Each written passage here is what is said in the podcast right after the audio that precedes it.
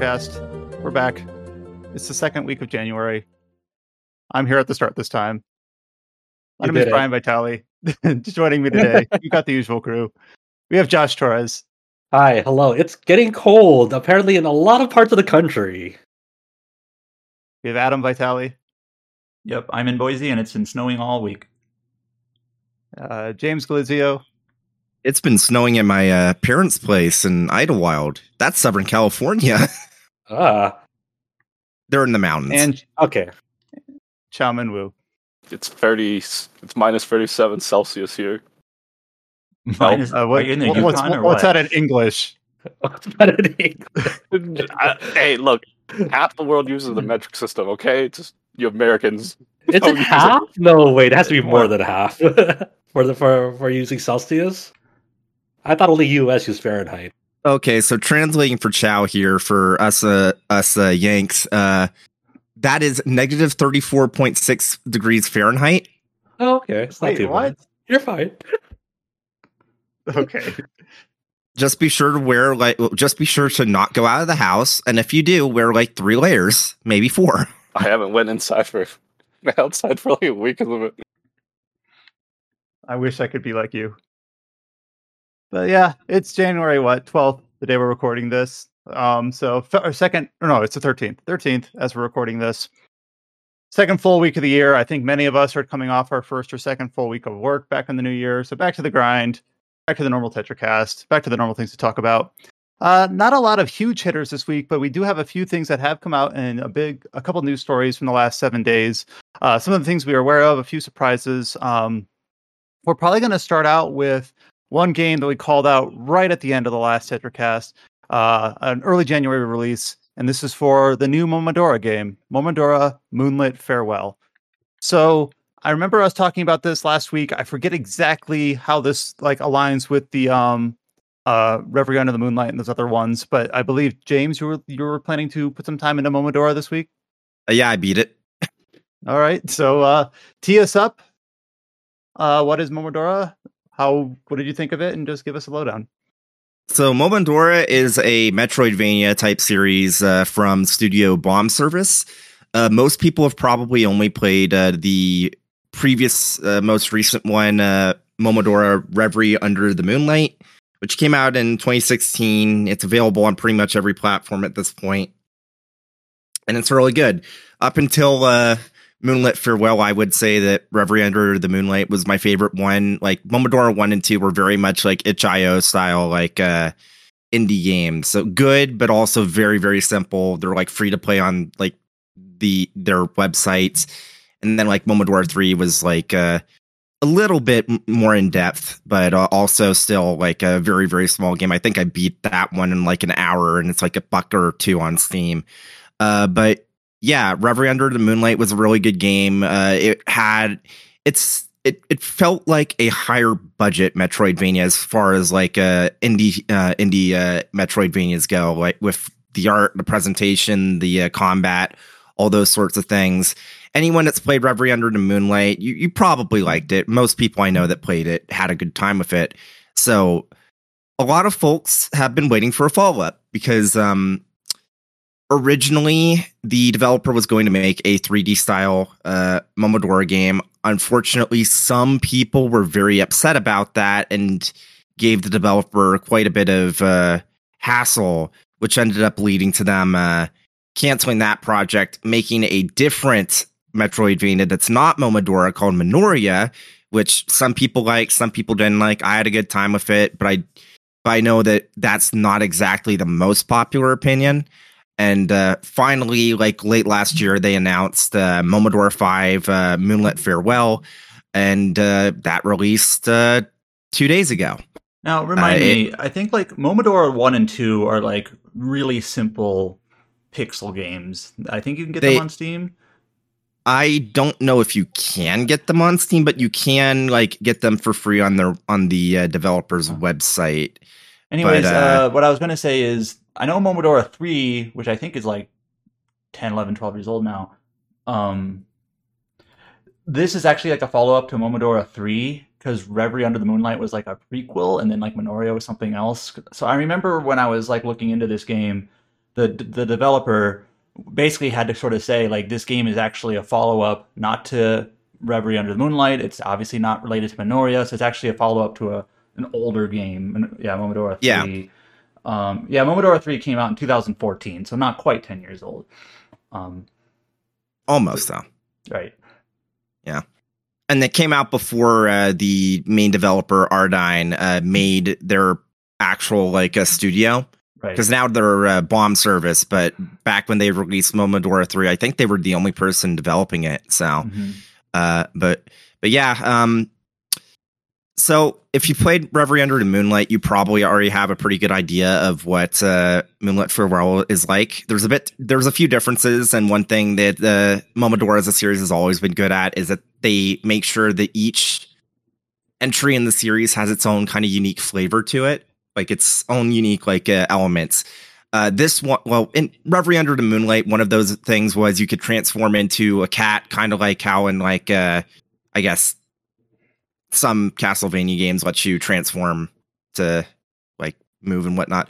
Uh, this you have access to these like sigil cards, which you can equip as like ac- accessories that like fundamentally change some of your moveset. Like you might um you have like a heal that's based off of your like magic, and you can equip a sigil that makes it so that when you heal, you can overheal or like it'll have like an AoE like damage around you that kind of like purifies enemies. Uh, you can get a sigil that makes it so that your arrows shoot faster, or maybe they have an an additional effect like they're on fire, they explode, or maybe you fire three at once. Um, you can also like make it so that you have a higher chance of your uh, main like melee attacks, like special, like luck based uh, attack uh, procs more often, or once you near the end of the game, you eventually get this kind of like uh devil trigger esque state that's very very like short lived. Like you can only do like uh seven or eight attacks before it like uh goes out like disappears and it's based off your stamina meter. You can also get a sigil that makes it so that when you're in that devil trigger sti- uh, type state, you every single one of your attacks will be that like uh luck based uh extra damage attack for your melee. Um level design's really really good. I'd say that of all the momodoras i played and really most of the metroidvanias i've played this has probably one of the better like uh, world designs i've seen. Uh, the game looks amazing. Like you all you really need to do is like look at the steam page and you'll see that it just has like incredible pixel art. Uh, one thing the developer is known for is a certain design trope for bosses and you can definitely see that that has Oh, you stayed mean the, the you same mean in the Booba boss? The gigantic Yeah. tits. yeah, yeah, yeah. But like, uh, yeah, like the game looks incredible. The soundtrack's uh, really good. Like most of the bosses are good. There's a few that I think are a bit of a letdown, but it doesn't really get in the way of the fact that I think this is easily the best Momodora game. And if you're either a newcomer or already a fan of the series, definitely uh, pick it up. It's only on PC right now, but it runs on anything. Like I think when I booted it up on my desktop, I didn't have the frame rate capped at the time, and at the title screen, I was getting over a thousand FPS. So you won't have any trouble running it. And obviously, I uh, played most of it on my Steam Deck, and like on the OLED deck, you can get like locked 90 FPS with like six hours of battery life. So obviously, pretty much any PC will run it. It- can even be a toaster. Like, just make sure it has like two slots for toast or something. But uh, hopefully, it gets ported to like Switch and other platforms because I know that Reverie Under the Moonlight did. And actually, I played uh, Reverie Under the Moonlight on like Xbox One back in the day. So hopefully, for folks that played it on console, uh, like uh, Moonlit Farewell can actually get ported. And oh, oh man, I didn't even realize. Like looking at the, the Steam page for Reverie Under the Moonlight, I didn't realize it's been like eight years since that game. Yep.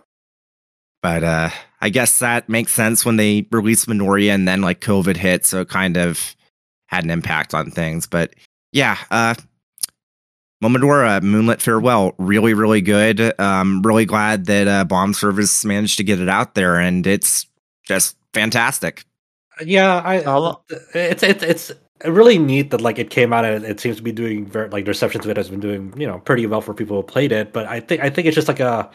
It's kind of a weird thing now of like, okay, what what what's what, what does the future hold for me? I want I I I clearly like you know the developer wants to do a shift, something different, but you know once again it, there's uh, back to like the early, the topic that we talked about a few weeks back of like where do you go from here? You can't just keep on making you know the same 2D pixel Metroidvania. If Well, it, they- like They do I mean, change things up I'm, every I'm, I'm time. not, I'm not I'm not I'm not saying that like the mechanics are like unchanged, but like clearly this developer wanted to make a 3D game and really wanted to shake things up. yeah. You know? I Uh, will say, without going into spoilers, I've seen some people that assume because it has like moon, it has farewell in the title that it's going to be the last Momodora. That's not the case. Like, without going into specifics, the game very much leaves a few avenues open for what a follow up might be, like where the story can go from here. Uh, so there will probably be a Momodora six in like three or four years. I'm assuming three or four years because COVID fucked things up with uh, this one.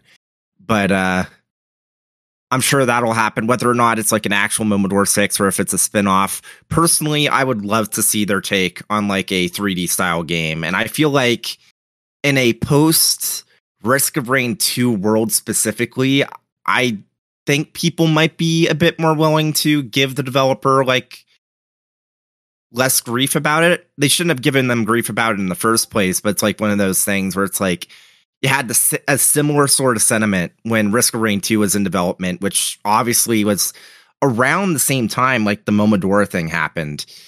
And uh, um, very clearly, Risk of Rain 2 was a success in terms of uh, transitioning that style of game to 3D. So I think hopefully, if uh, Bombservice decided they wanted to go with a 3D style game this time, they would have less pushback.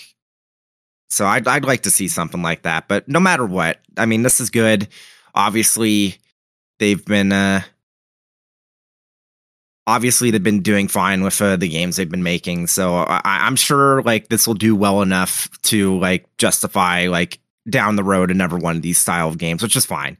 Like I mean, Team Ladybug is a similar deal. Where how many Metroidvanias have they made at this point, and they're like releasing another one like in April, I think. So I'm You I'm kind of one thing there that I wasn't expecting. Uh, I kind of assumed that these that the games were like story independent from each other. Maybe maybe like same mythos, but I assumed you could. Can you kind of jump in anywhere? But Yes, you mentioned yes. this game like you but- can but jump also in anywhere. This yeah. game has like a a tether for a future entry in the story, so they're Yeah. like loosely connected. Yeah, yeah. Oh, okay. All right, that jives with what I expected then. Yep. And how long did it take you to uh to complete? Uh, seven to eight, uh, seven to eight hours, and that was a completionist run. So, I mean, for like most Metroidvanias, I'd say that's about the average play time, unless it's like a super, super long one. Uh, I know that, Knight. uh, yeah, Hollow Knight. Also, apparently, that uh, Prince of Persia game that's coming out next week, which is supposed to be really, really good. Uh, I I believe it is also like twenty to twenty five hours, so that's a long one. Yeah. No, but thank you for uh, going over uh, Momo- Momodora Moonlit Farewell with us today. And yeah, it's available on Steam for the moment, and we'll of course discuss it if it gets announced for other platforms later in the year. Yep. The next game that we have earmarked now to talk about is something that we were expecting uh, in January and just released uh, a couple days ago at the time of recording, and that is a console demo for Granblue Fantasy Relink. So while the game will be coming out on PC, the demo is only available on PlayStation. And I do know that a few of us here were interested in at least trying it, despite that it wasn't on PC. But Josh, I think you're the one at this time has put some time into the demo. I, I Yeah. just- I, put the demo too. Oh, okay. So Josh and Chow. So Yeah, so um, the, there's a Granblue Relink uh, stream uh, this week. You know, the, the the main big thing is what we expected. They just basically said, "Hey, uh, the demo for this that we announced uh, a month ago is coming tomorrow." Um, they also laid out uh, some some of the the future plans for the game. So, like we know, in April the game's getting an update with two new playable characters, um, and also like the, they also have a, a March update that they announced. Uh, so a month after release, that adds a new endgame boss fight, uh, Lucilius.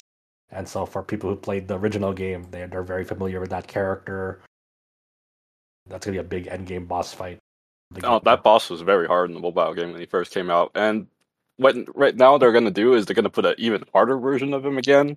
I feel it's kind of cheap. It's like we're just recycling old bosses in the mobile game because he was the most popular one. But uh, what can you do? I mean, he was a very fun fight. So yeah.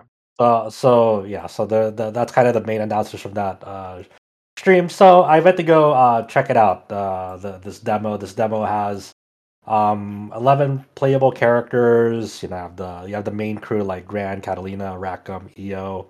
Uh, they also have Charlotta, Ghandagoza, Narmaya, um, Lancelot, Siegfried, uh, Yoda, and Zeta. Um, and uh, so when you started the game, there's like three modes. There's like the tutorial mode, the story mode, and a quest mode. Um, tutorial just you play as the both the and story. You only play as Gran for them. The Tutorial basically you know teaches you the control. Story mode is like a very very tiny slice of like, hey, there's like some villagers um under attack. You go quell this goblin attack. So you, Gra- uh, Gran, and three other AI controlled party members. You know, it's a very very linear small slice uh slice of like a, a story stage in that game which is you know it's it's fine it's like a uh you know you have your standard like attack string with square like you like a unique attack with tri- triangle uh and so forth. But the real meat of the demo is this quest mode where you have uh you can pick one of three like boss battles and you can uh basically customize you can either customize your party in single player or you can take one character and play them online. The the caveat to this is you need PlayStation Plus to play online, or at least have a, a, an account with PlayStation Plus on that same console system that you're on, because that's because the PlayStation PlayStation Plus benefits apply uh, on that console. Then, um, so uh, I don't have PlayStation Plus at all on anything on my console, so I couldn't play with you know my friends that had it. But it's fine, you know. The game's coming out very soon, and we're all planning to play it on PC. So I didn't really mind. Uh, this is this is more just like testing out, you know, characters, uh, and so forth. Um, I do know we've, we've talked about how the gameplay is before uh, on this from various preview events. Uh, I think the, the the one really neat thing about this demo that um, is kind of the, the the big thing that really sells me on this game is like the boss encounters. Um, so like in this demo, you have this uh the like the final boss that you get access to is like you have a level 10 party and then the final boss is like this level 25 rock golem sort of thing. And then there you have several sub objectives defeated in three minutes uh chain or, or do three link attacks and don't, try to uh, make sure you don't basically be in a false state for more than two times. And then the more of those subject objectives you do the higher grade and rank you get after the battle. And then you know assuming and then presumably higher grades will mean better drops for you. So there's a lot of like, it's actually like you know a challenging thing to like get a perfect S plus plus rank uh, in this demo um, against this golem because it's 15 levels higher level than you, and you're uh, trying to think of, like the most effective way to like uh, dispatch it quickly while making sure you don't die in the process because this thing will kill you very fast if like you start getting hit by its most powerful attacks. It can like basically like two shot you if you uh pretty much um and it, it's been it's been great you know it's been uh, a lot of fun like kind of experimenting with these characters the character that i really like is yoda he's basically just a little dude with two huge like katanas and his main gimmick is at the end of his attack string you can press triangle at a certain thing and he'll go into like this finisher state and you can continue that combo and get to that finisher state like faster the more reps he does, and you can dodge offset this like in Bayonetta, where you can dodge and then continue the combo, and then this will uh, every time you do um this finisher state the final hit of that finisher uh, combo hits, you'll gain something called like a shroud mark on on Yoda, and you can, can stack up to three shroud marks, and if you fire off a skill, um the, more powerful it become, the more shroud marks uh you have. Or if he has also uh, a support ability called Mirror Step that at three Shroud marks it'll apply uh, it to the whole party, and this Mirror Step is like temporary invincibility, uh, which will be you know obviously very very useful in helping out uh, party survivability at certain points of that fight. Um, the, the Rackham's really fun with his uh, like a lot of people have experimented with Rackham and um, he has like this uh, rifle that he can continue to fire, and it builds like a heat gauge on that rifle. And once it's like maxed out, you can fire off skills that do increased damage and properties um, based on that. And Adam put in the uh, uh in the in the Discord like this uh party of like four Charlottas because multiplayer games can pick uh multiple the same character. And Charlotta's a very, very people I've been finding out that Charlotta's been very, very strong, a very strong character in this game based on that demo. And and the really cute thing about this sounds like a lot of like like I'm sure it's inside just the Granblue community, but it's like it's like fun to see from an outsider perspective where like they have emotes in this game. So, so since Charlotte's like like a, like a very like part of that uh, small race, like I think they're called Harvins in the game. Yeah, they're called Harvins. Yeah. Yeah. Yeah, so they, they, there's like certain emotes, and like her sit emote is her putting out like a like a, a a box and then standing on top of it, and that's her sit emote. And I'm like, that's awesome. You know, that, Yeah, that's an ongoing joke. But, uh, And she just wants to get taller, and the whole joke is like she would go through like like insane lengths trying to get taller. It's like, wow, can't really make you taller. You're a Harvin. Yeah. So and then you know so, some people have been finding out like you know Catalina's a really really great support character even though she doesn't do a lot of damage. She does uh like she has a lot of like great buffs for the party. Defensive buffs can grant like instant invincibility to the whole party to keep their survivability up. And Maya has been being explored between her two different stances and how to properly play her and all sorts of other stuff. So I've heard like you know it seems the community uh has been really um receiving this positively this demo um and really you know really happy with like you know after it being in development hell for so long after you know passing uh the game from platinum to in-house to Cygames osaka and building up that studio uh to develop this game it's like it, a lot of people are very very like i don't like how's it going to turn out? This thing has been development for freaking ever. And it seems like you know the the early impressions like yeah this is a really really solid game that they have on their hands. There's a lot of uh mechanics to like uh learn through like even even like this this rock golem demo uh like there's certain mechanics in there that you have to watch out for like at certain points of the fight it'll spawn cores and when you defeat those cores. You can actually like use them to like throw at the boss and do a lot of damage or or use them to like throw at the other core to instantly dispatch that um and so forth. And it's been if that if the game is more really hones in on that feature and it's it's looking like it is then you know that th- this game has a lot of potential. They, they also give you a, a certain like basic like gear like you have your you know a basic weapon and also like the sigils to uh, enhance attack health uh, um, and so forth. And i'm sure there's gonna be more sigil effects down the road but like people been experimenting like what's good? Like for some people like the crit sigils are good if they do a lot of, of a lot of uh, attacks rapidly because that means more crit chances while characters who do like really really big like single uh, single hit attacks like Ghandagoza, like stun sigils might be better for them because they're uh, once that hit big hit connects, that drives the the stun bar way way more forward than you know th- than it benefits them more than other certain characters. So people start to do like early experimenting and theory crafting over like the the stat math of this game and like what's kind of optimal.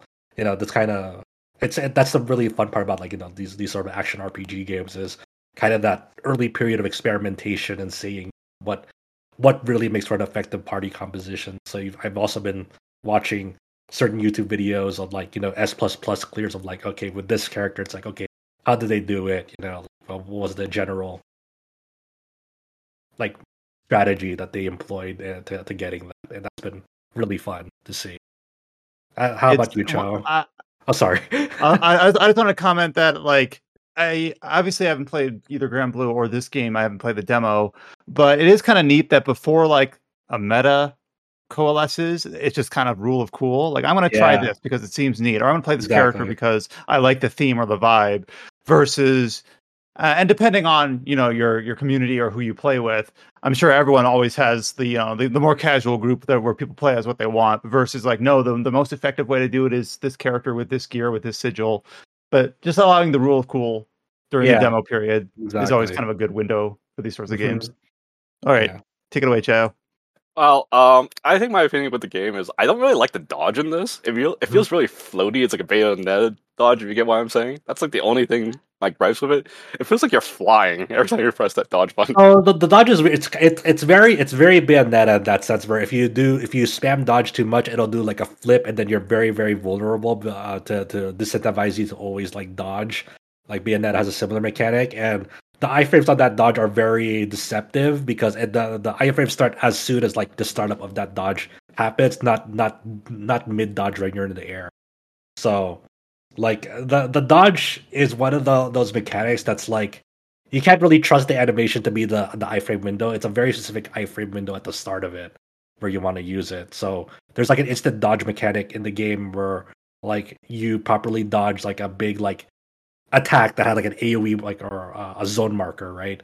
And then like if you properly instant dodge that, it'll say invincibility of your character the game. Yeah, you see like a little blue Yeah. aura around your character when you do it perfectly. Yeah, so it's one of those things where you it's a it's a mechanic that's deceptively like, oh, I can just spam this and expect nothing. It's like it's like it's there for like if you're really if you're really trying to get out of a zone fast and you're like in the middle of it, or but that like your dash is better for that to be honest, or if you're really like trying to master like certain iframe windows to dodge attacks because like you know DP like uh, because of um of the three minute timer subjective like you're in a DPS race, right? And for melee characters, you want to always be in there.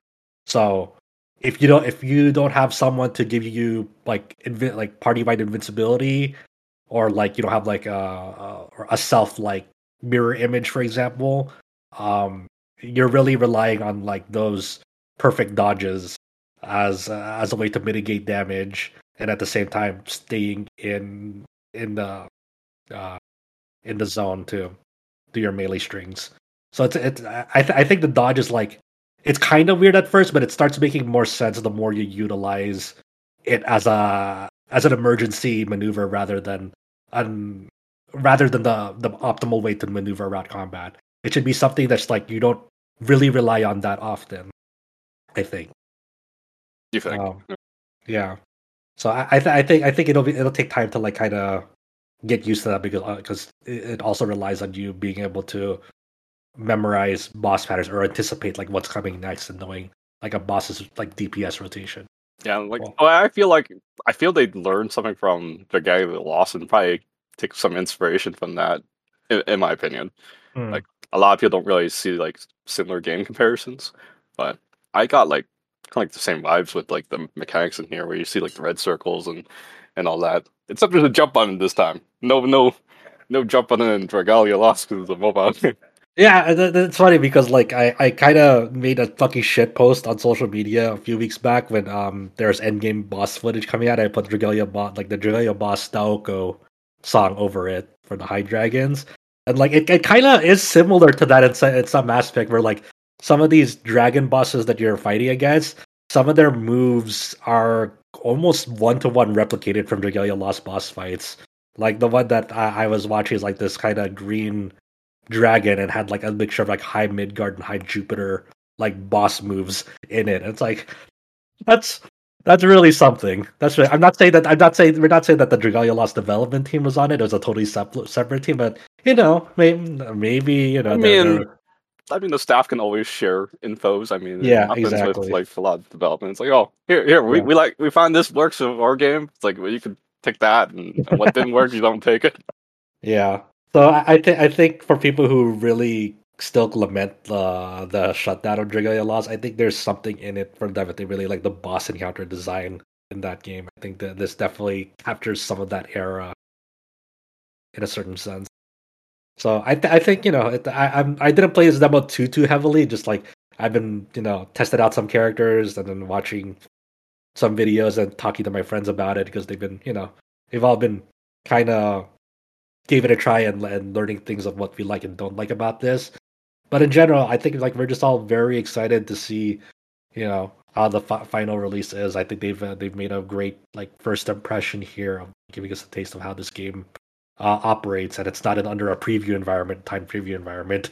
So I like it's that. uh I'm just glad it's real. That's that's basically Mhm. it, right? You know, and Yeah. I, I really love the universe of Granblue. I just hated that it's a it's a mobile game that's known to be extremely grindy, so it's hard to like get anyone to like even try it or you know see what the story is all about. Yeah, and I, I think that's also great that like they got that like the this development team has like it's taken like enough stuff from the mobile game, but not like wholesale, right? Like we don't have to worry about weapon grids in this game, thank God. You know, you only have to worry about a single weapon. It's a pretty it seems to make a linear weapon upgrade path, and like the really the thing that you're really customizing with your equipment is like the sigil, and then unlocking like a skill tree with your um characters. It's not like you have to worry about like five, six elemental grids that you're working towards. That it's like it's it's uh, insane grind. You know, and they don't even do the weapon grids for the fighting game anymore. I know some people were upset about that, but I'm glad. It's like you don't need something that convoluted Yeah. a fighting game. I haven't, I haven't, tr- I haven't, I haven't touched, uh, touched the, the the revamped story mode in Rising, but yeah, I heard they're like, oh, they got rid Yeah, of it's just one grids? single That's weapon. actually- No no weapon yeah. grids anymore. That's- it's like you don't great. need you don't need that stupid system in there. Yeah, so it's uh, so I I- think they're starting to like learn bit by bit. It's like okay, we don't really need to copy everything that like our our original game did, you know. So it's uh yeah, the relink that was really cool. If you're if you're you have a PlayStation, you know, give it a shot. Something about PS4 and PS5. Um, I hear the PS I hear the PS4 performance is kind of rough. Oh, I Um, haven't tried on PS4. I got on Yeah, PS5. uh, yeah, we tried. it I, on I, I have one question. You know, Yeah. is the story mode locked to single player only? That's the thing that people kind of worry about because they feel like, oh, you can only try, you know, multiplayer with questing mode, right? But the story mode is that single player? I, I, I think I think. I, th- I I think some of the single player stages, like the like the narrative stages, are, are like single player only. I think like uh, things that have like big narrative story beats. I think those are single player only.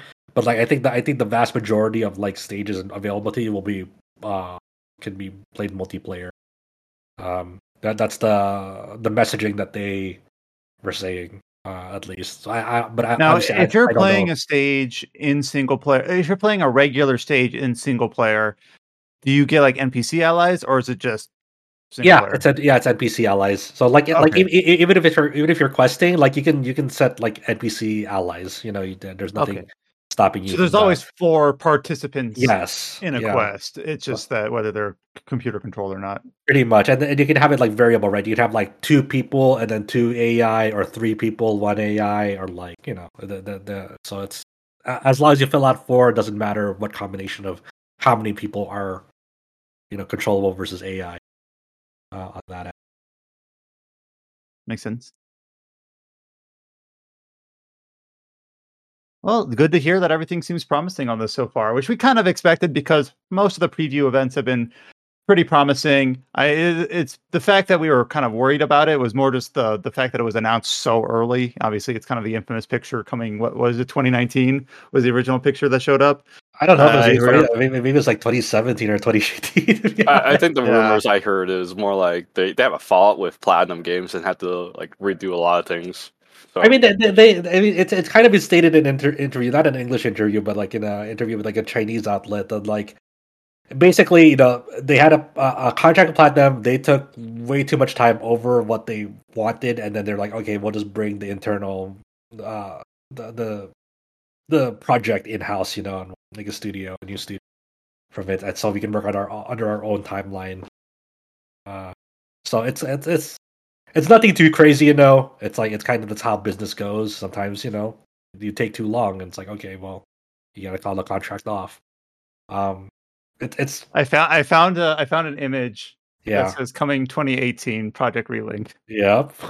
So no, Yeah. but obviously, you know, game development is very, very difficult, and not many people can do it. And it seems like Mhm. they've got something on their hands that's pretty promising. yeah, And the full release of that is when again? uh, January 31st, I think. yeah. It- I- end I of the month. It, Pretty much they, end of the month. Yeah, they said it uh, February 1st for the West, but uh, I believe if you get the PS4 version digitally, you get it a couple days early. I I mean PS5, well PlayStation version early. The early yes, access. Yeah. Pre-order three day privilege or whatever it is. Yeah. Well, whatever. I, I, I, can wait for PC on this. I, I, I do, I do think. Yep. Uh, one, I'm, I'm hoping the PC port is fine, and two, you can definitely see a loss of visual fidelity uh, in the performance mode. Uh, the Yeah. I noticed at the preview event when I switched to performance mode, it's like, oh, some of these textures are a bit lower quality. It's like, oh, So, sound. uh, They're definitely uh, pushing something to to get it running to 60 on. Yeah. Well, that kind of covers it for new releases that we wanted to make sure we earmark some time to talk about at the beginning of the podcast. However, when I was asking the crew here what we wanted to talk about before going into news, uh, James was very eager to talk about something very specific uh, with his time diving back into Apple Arcade this week. So, James, when you had some extra time this week, you were looking at something. Uh, give us a lowdown on what you were looking at. Yeah. So I guess like everyone in this call played Fantasian, right? I think everyone did. Chow, did you play Fantasian? He tried AFK. He went to go get more food.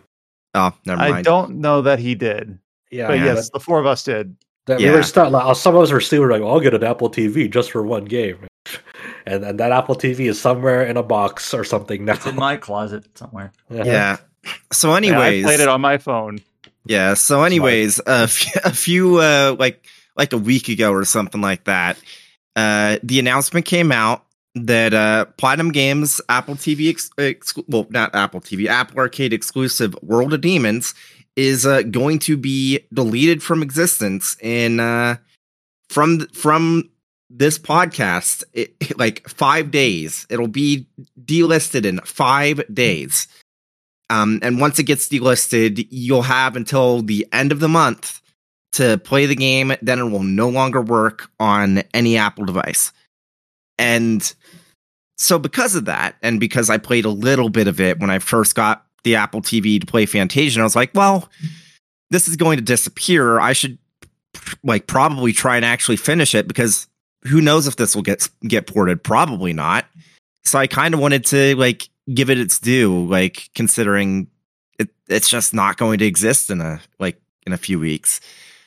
So I did, and uh, I have a few thoughts about that, but even more than that, it's kind of Apple Arcade is weird. I don't think I really realized how weird it was when I played through Fantasian. But especially nowadays, like some of the games are on there, it's like, wait, that's there? Or wait, that was there? Like, apparently there was a ChuChu Rocket game, like a new ChuChu Rocket that was really good. It's no longer available because it was delisted in like uh, 2022. Uh, apparently, well, I did also play Sonic Dream Team, that new 3D Sonic game. It's really good. Is it going to be delisted like ChuChu Rocket in like 2026? Are people just never going to play one of the best 3D Sonic games because it was on Apple Arcade and will eventually just be be like uh, Thanos snapped and disappear? Um, Before you before you started listing out games, I was basically just going to chime in and say like, yeah, I have not followed Apple Arcade. I don't really interact with anyone in person or online who really is in that ecosystem. So it is kind of like I, I paid attention for Fantasian and then I never really paid attention again to know like what is the status of Apple Arcade? Are people in that ecosystem happy? Is it like this weird fringe thing that no one thinks about ever? I just don't know. I would say if you have like any sort of Apple, like uh, like an Apple TV, an iPhone, an iPad, a Mac, there is enough there where I would genuinely recommend like having a sub because there's some games that are really good. Obviously, Fantasian is still there. Hopefully, it stays there. But one thing that kind of like stood out to me when I looked into it is Fantasian and World of Demons came out on the same day in 2021. So I'm I not vaguely saying remember that. yeah, so it's like obviously Fantasian, there's been no announcement that's going to be delisted. But seeing World of Demons getting delisted, I'm not going to lie, it makes me uneasy because that was our RPG of the year 2021. There's no port in sight yet. Like, hopefully one gets announced this year, but it's like one of those things where it's like I'm going through World of Demons and it's not perfect. Like, I guess I'll talk about that a bit, but it's like, what happens if I- it I mean, never it- gets I, I, I Yeah. feel like I- I- mentioning that there is a Steam database page for Fantasian. I don't. I don't for think like that Steam Fantasian page is. test. It's like- I it's- don't think that Steam page is real. Like, if you actually look at the Steam DB assets, some of the one like what they have there, it does not seem like a profession, like any sort of professional asset. So, hopefully, it's real. But I, Yeah, you have to follow up on if it's real or not. So maybe you don't mm-hmm. actually know. Uh, Yeah. but yeah, and I, I agree with you. It's it's kind of weird. It's like it's like Tales of List time. You know, it's like it's the same day thing with like you know it's kind of weird in that aspect because it's, it's through Apple Arcade. Like I wonder like what the agreements are to like, like even warranted to be delisted. Like I thought they they they were just gonna be up in uh, naively, you know. I thought that things under the Apple Arcade. It's like okay, what's really how much does it does it take for them to keep to, to stay on Apple Arcade? Like what's the upkeep cost? If eh, like you know, to me, I'm just like it can't be that much to keep to keep them on Apple Arcade. But who knows? I don't actually know. Yeah. Um, and, and uh, but it's also just like a tale as old as time, you know. Like uh, like you see this with countless mobile games and ser- games and service where just like they're they're alive for like a year or two, and then it's like okay, we're ending service. It's not too far off by like ending service because once you end service, you're pretty much delisting it, um, because no one can play it anymore. Like you know, on, the same uh, note, like platinum games and like Babylon's Fall, for example, for for for better or for worse. Not said like to not even judge the game's quality. You know, that's just like a full last game that no one can play anymore. You know, like if you separate it from it from the game's quality, that's just a, a, a fucking platinum games game that you just can no longer play anymore. And you know that that's also not even talking about like other platinum games projects, not like you know like Transformers Devastation, for example, delisted years ago um, due to licensing agreements. I imagine on that end, and that just it kind of sucks because you know the Transformer. Like I still have my Steam. It's still like I played through it. I was like, hey, there's a pretty rad Transformers uh, game. It's just a shame that like no one else can fuck hasn't been able to buy it for like yeah how many years, you know? Yeah, but yeah, like actually talking about World of Demons, it's it's a neat little game. It's like obviously it's meant so that you can play it on a phone. So the it's it's it's a typical like Platinum Games action style game. Uh, funnily enough, it's also kind of an RPG, so I might for fun just write a review about it since who else is going to at this point? Yeah, uh, I, I, tried it out too. And World of Demons is a really interesting. Well, uh, like this, this and the Castlevania game that went on Apple Arcade, like both of these uh, games, like started like their life as like they were planned to release on mobile as like a gacha mm. game, like in service, right? And then, and some of them even had like like test runs like at certain regions before they ever saw full release. I don't know if the Castlevania did ever meet full release. I don't know. I don't think World of Demons did. But like you can, but it's kind of both of them like got onto Apple Arcade, and like you can see that's like it, it was definitely a gonna be a full on mobile gacha game at one point, filled with like microtransactions to purchase currency to go roll. And now it's been kind of like retrofitted to Apple Arcade, where you don't you don't have to worry about real life money transactions, but there's still like daily login bonuses to get the yeah. currency to get stuff, right? so it's just like it's it's a kind of a weird kind of like strapped on thing. It's like, oh, okay, we can't do this anymore, the model anymore, but we, we don't have enough time to really overhaul the system so, per se. Yeah, it's it's really funny how like uh like at launch for World of Demons, Platinum said, "Oh, we've completely retooled the game for Apple Arcade." No, they didn't you can very clearly see the seams of where like uh, the monetization would have been included. You can just feel where the stamina system would have been. Yes. yeah.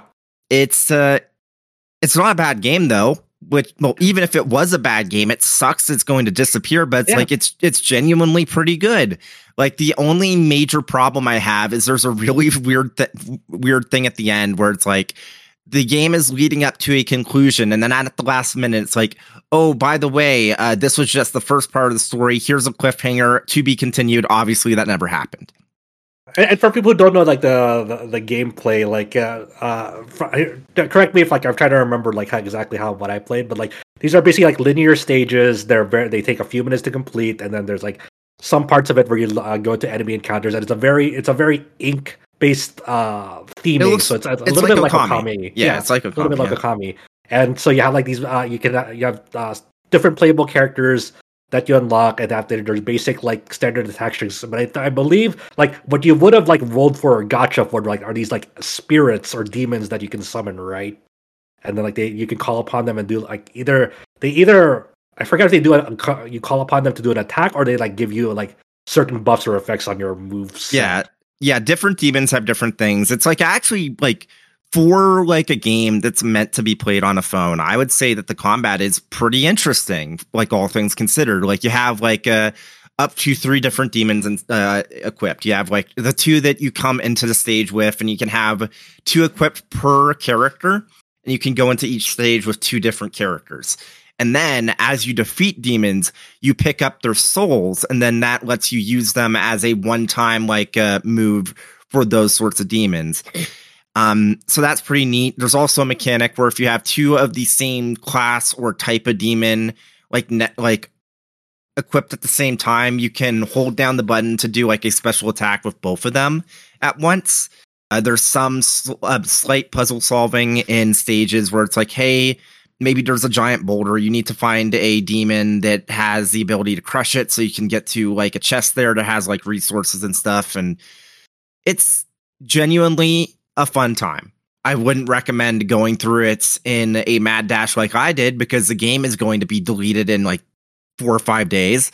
But it's a fun time. Yeah, I mean, uh, yeah, like like if you like you try to marathon it, you'll definitely see like, hey, there's a it's pretty repetitive in nature. You know, you're it's not like it's not really throwing super like mega curveballs at you. It's just like it was meant to be like you know played in short bursts, um, as like a bite sized thing you did like on, on a daily basis. You know, Yeah. and And it's like, man, if if this had actually gotten like additional updates over like over time and they had added more story, this could have been a really cool thing. But it's very clear that instead of doing that, they just put what they had on Apple Arcade and then gave up. And now it's like three years. Oh, their licensing is done. Yeah, we're just gonna pull it and we're gonna pretend it didn't even exist.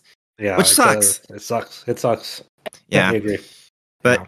yeah, it's like just and I've been going down this rabbit hole because like obviously I checked out that like Hello Kitty game like in July, which is also an Apple Arcade exclusive. I haven't downloaded it proper, but looking into it, it's like there's a surprising number of games and like RPGs on Apple Arcade that like nobody talks about that some of them are really good. Apparently there's a new like Animal Crossing style like Tamagotchi game that's really good that just came out like last month.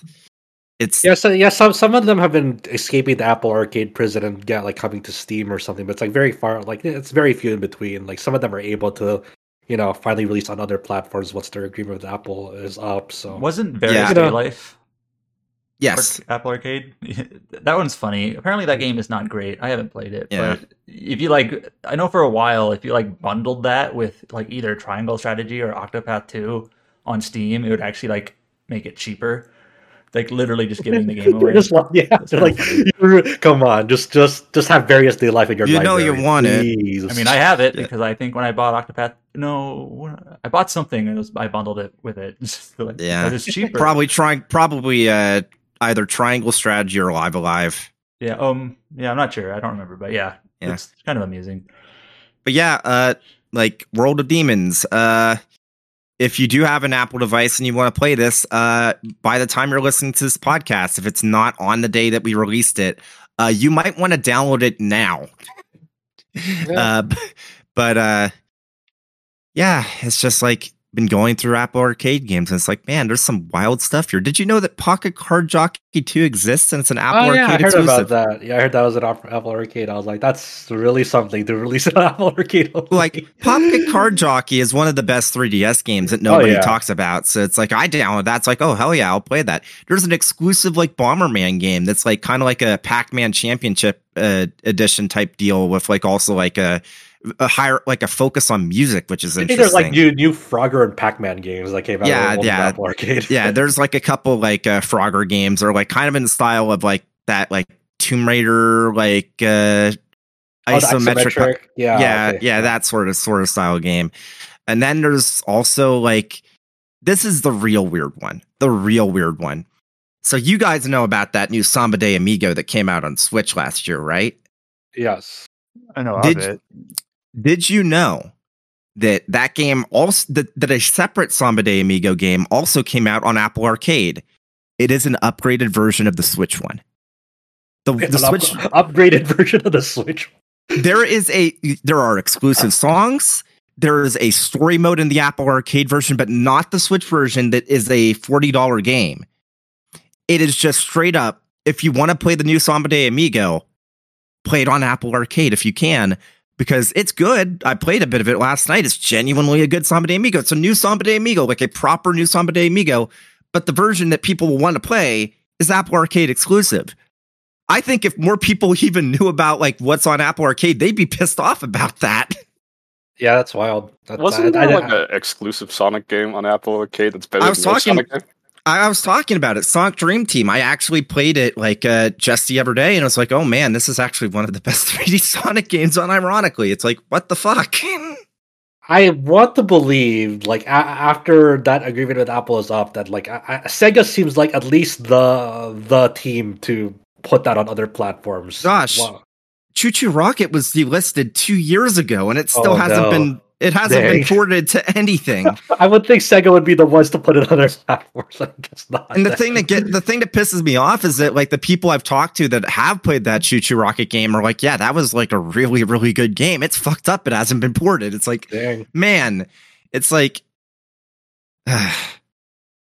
moral Yeah. of the story is, I'm not telling people to go out and like buy an Apple TV to play Fantasian. I'm not doing that because I still hope it'll be ported.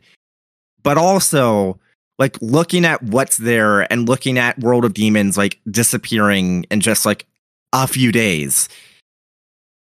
I'm just gonna say it. If if you don't feel confident that it's going to get a port or you don't want to chance that, maybe now's the time for to try and slot in Fantasian because genuinely we don't know what's going to happen to it in the future and we're getting close enough to that danger zone where if you've ever wanted to play it now's the time to consider your options I mean, that, that, that, that, that's a big ask with like the upcoming releases. I- also I know, That's, I that's not a know, great time sucks. I it's not know a great time i know it sucks but it's true it just James is here to tell you: go skip Yakuza or uh, go skip Like a Dragon, go skip Persona Three, go skip. Grand you know Blue what? You know what? Those games will still be on Steam or the PlayStation Store two years from now. We can't be sure that Fantasian will still be on Apple Arcade two years from now. Right, the, the fuck those games. Go play Yeah. Fantasian right now. It's a Yeah. very hard sell. Anyways, that's that's all I wanted to talk about with Apple Arcade. Kind of a tangent from what we usually talk about, but I figured it was worth like a small like PSA and whatnot. Yeah, and it's one of those things where that that's that sort of I don't know that just that sort of paradigm is just going to be more and more common as more games are in tied to subscription services or platform based storefront. yeah, I mean, it, and- it, it, yeah, I just you know that's uh, that's unfortunately the fucking timeline. One day, child, one day, the, the original Granblue Fantasy base game will no longer be available to play at all. I'll, I'll be sad, but I, I also feel like a, a relief. You'll be I- sad, I but you'll be happy. It's like I, I'm out of prison. It's like it's like Stockholm syndrome, you know. It's like you're stuck here so long, and then you Uh-huh. became part of the cause, and then it's like, oh wait, you became I'm part of the problem. Uh, And then Adam, how many games do you have like installed on your Wii and Wii U from those shutdowns that you're Uh, that you just have on your backlog? yeah, so when the when like the Wii U Virtual Console is about to shut down, I just went ahead and bought a bunch of stuff on it. Just one example, I own uh, Crystal Chronicles: My Life as a King. I've never played it, but you can't get it anywhere else, so I was like, I'm gonna buy it. Yeah, what a special Wii that is. Um, and Do then you like still have the Domino Pizza app? Does that st- No, I don't have the Domino Pizza app.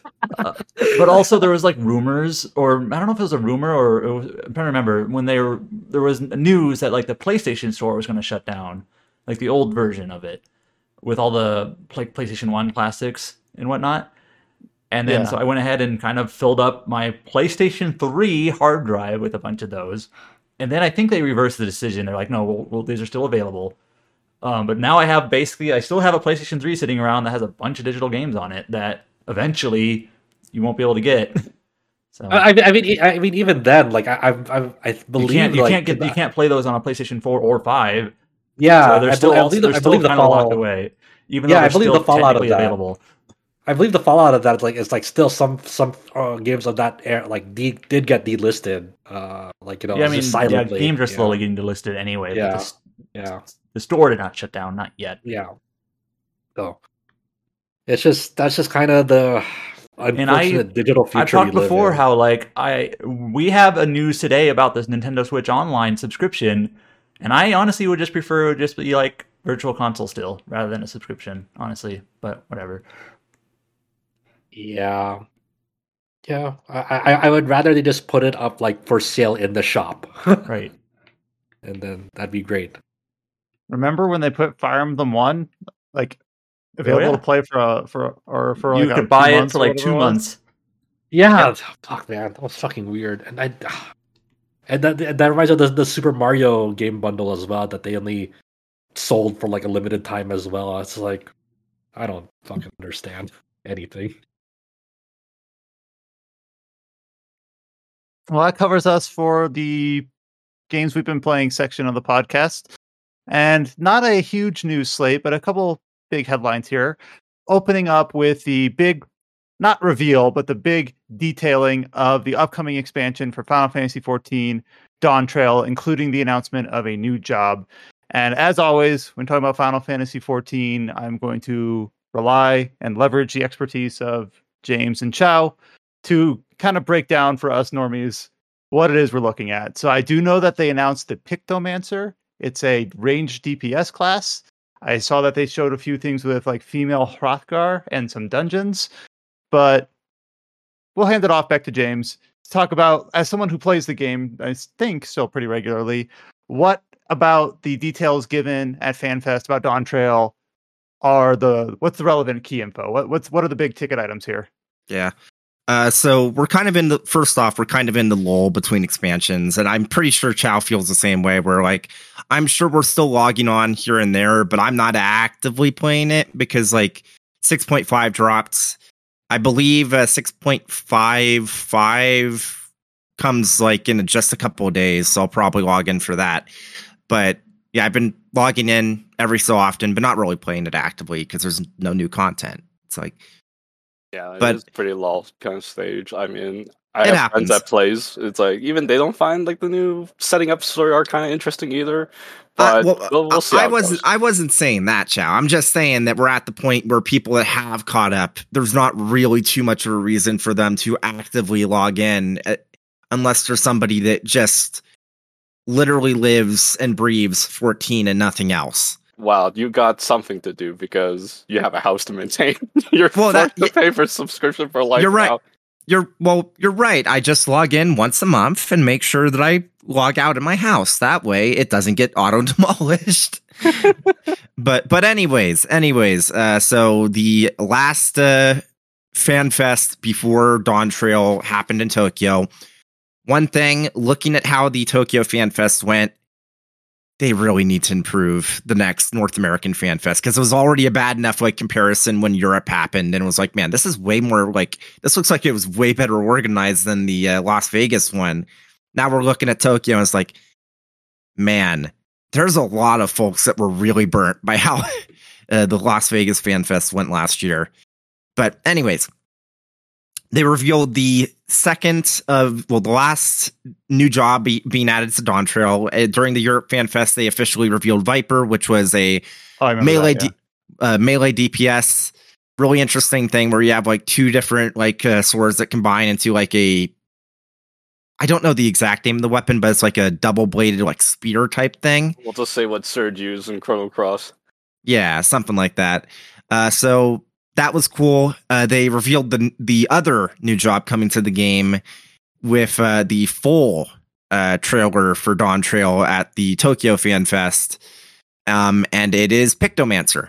It was one of those ones that people kind of expected, uh, just because uh, I remember back at the Las Vegas uh, Fan Fest, one of the things that Yoshi P does is that he'll actually wear shirts that are kind of like a tease for what the net like one of the new jobs is going to be and he wore a teenage mutant ninja turtles shirt. And people were like what the fuck does that mean? And people were like well you know all the turtles have names based off of artists. And so what if the new job is like ink mage? Because there was like a ink mage in the 5.3 dungeon which was kind of like a cheeky reference to oh these are different like uh, warriors of light from different like worlds so the ink mage maybe that might be a new uh, class and i guess it sort of is because pictomancer was officially revealed as the new magical ranged caster uh, dps job that's coming in Dawntrail I have a, I have an obvious question that shows how out of the loop I am. Is ninja a class or not? Yes. yes Yeah. it, it Okay, was 'cause I it was was like T- Teenage Mutant Ninja Turtles. Could it that just be ninja?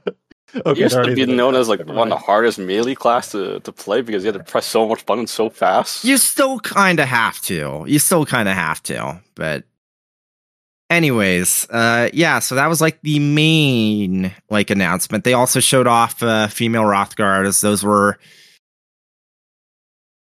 those were announced, I believe, technically before Endwalker came out, because Endwalker they uh, announced uh, uh, male Viera, and they were like, okay, so we said that Viera and Hrothgar were only going to be like uh, like gender locked, like you would only get female uh, and you would only get male Hrothgar. But obviously, now that we're making uh, male Viera, we're going to have to make female Hrothgar. Those won't come until 7.x, which would be event- eventually was revealed as Dawntrail.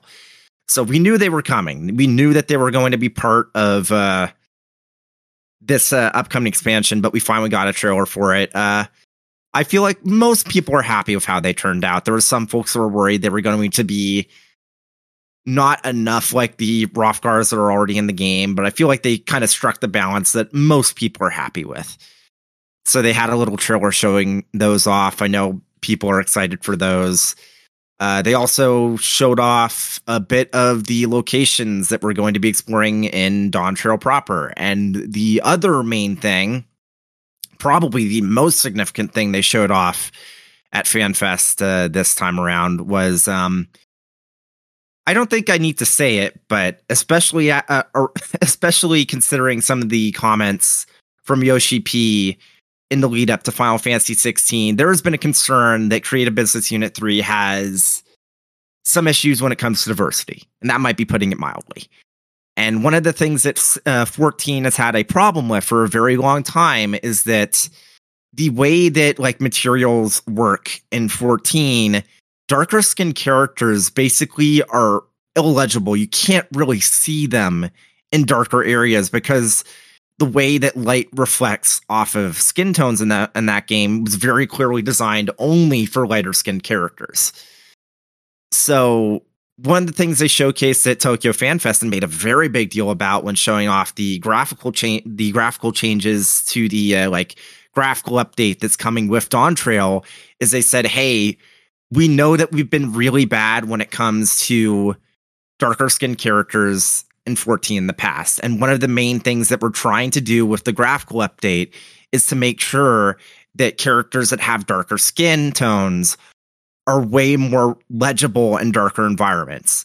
And so they showed a few examples about how like darker skin tone characters will look with the graphical update. And it's like, that's really nice to see. I know a lot of folks were worried about Dawntrail, not just because of like uh, the stuff that happened with 16, but also just because the entire like kind of conceit of Dawntrail is a bit worrying considering you're literally a, at least in the trailers, a white male coming to the new world to settle a uh, dispute in, in leadership in basically Brazil. And it's like, uh, so seeing the dev team at least say, "Hey, we're working on this aspect that we've had issues with in the past," does has given a lot of folks a bit more.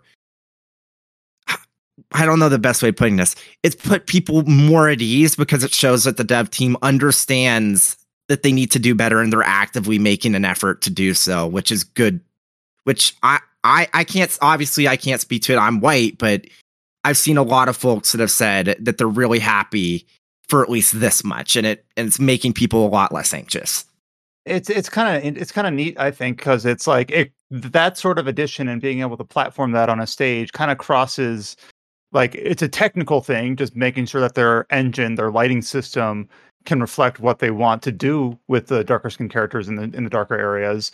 Um it's basically it's not content that is uh, um time gated in a way. It's basically something that'll be with the game for the rest of its lifetime. So something that'll pay dividends throughout that. So it's kind of like this cross between artistic, technical, quality of life, all all in one, which is I think kind of neat to see.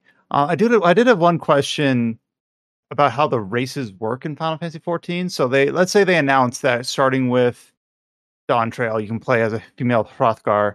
Now, if you wanted to play as that, does that require a brand new character starting at level one, or are there ways to shortcut around that if you leveled up You the character can- already, or how does that work? You can buy a uh, bottle of Fanta- a vial of Fantasia to change your character's uh, uh, basically like base parameters. You can change uh, their uh, gender, you can change their race, you can change pretty much everything about them if you buy one of those. Uh, thankfully, because of the graphical update, they are giving everyone a free vial because they know that they've been they've been trying very hard to make sure that even though the graphical update looks better, inevitably some folks are not going to like how their uh, characters look in the new update. So they decided just to be on the safe side, they're giving everyone a free uh, chance to redo aspects of their character without paying for a vial because they know that inevitably at least a few people are going to be like, oh, I don't like how mine looks now. I kind of want to change it. That kind of So- happened to me in Aion. It's the same thing. They did like a graphic update, and my character, you know, I actually like the way she looks before, but after the graphic update, it's like, hmm, this looks all wrong. The lighting is all different, you know. It's just Yeah. I had to like redo. This it, isn't like, quite the same, but I know even a few people with Baldur's Gate 3.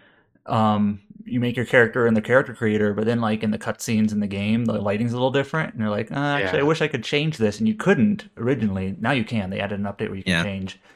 But you know, whenever you change, whenever you're messing with things like lighting, for sure, it's a good idea. Just allow people to change their character look. Yeah. So technically, that means anyone that uh, picks up Dawntrail, they can just immediately switch to female Hrothgar if they want to. So No, I think that's that's neat because it's not like, well, we have this, but at the cost of you having to start all over. So that's. It's good to know that they have that Yeah. right in there.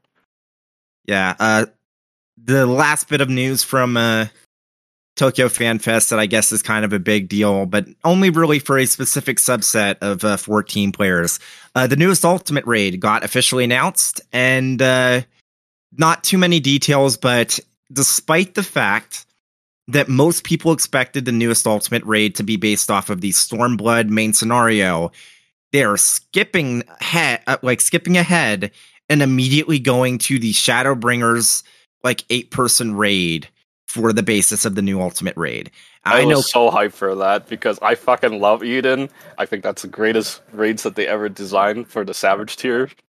Yeah, it, and I know quite a few people that are like, man, I I'm glad I that before this were like, I'm glad I don't have to raid immediately because I only care about the Shadowbringers raid, and once that happens, I will raid so I can do the ultimate. And it's like, ah, fuck,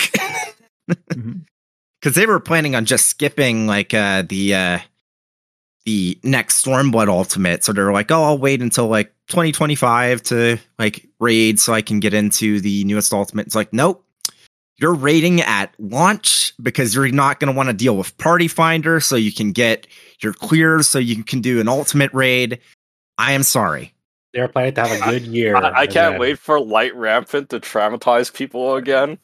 It's such a good way to get traumatized. It's like, can you draw a bow tie with your party member? No. Then you're all fucking Over. dead. Yeah, yeah yeah yeah there I, there's a lot of people that are going to be like oh no they're going to make light rampant worse so that's going to be that's going to be a fun time You have But, to, uh, yeah, yeah, it's gonna play rock paper scissors. You have to draw out the, the proper answer uh, to, to it.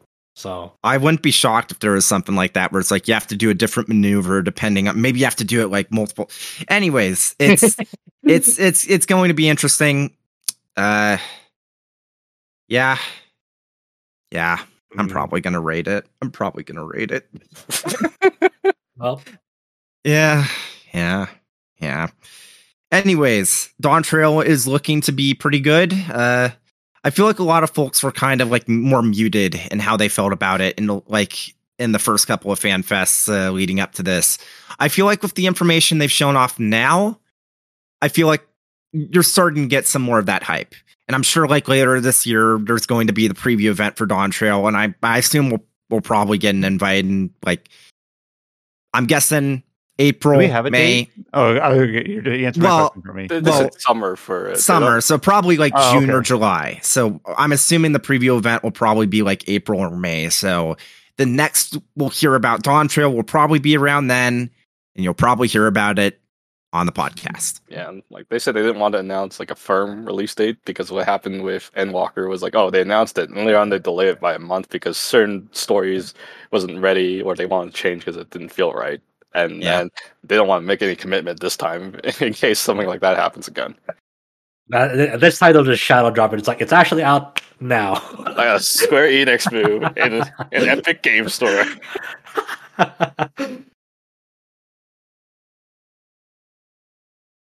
The next piece of news that we have is the one that Adam kind of teed up earlier in this podcast. It's an announcement for a game on the Nintendo Switch Online Plus expansion pack subscription. So this is the remind me how this works. This is the upper tier of the two possible it's basically Nintendo like Online the premium. Nintendo subscription. Yeah. there's a couple different And tiers, that- so. Yeah, and that is is that they announced that Golden Sun and Golden Sun: The Lost Age will be available to play on Nintendo Switch Online expansion pack uh, this week, January sixteenth. So, of course, some games that are you know near and dear and nostalgic for a lot of us, at least us older people, uh, us boomers.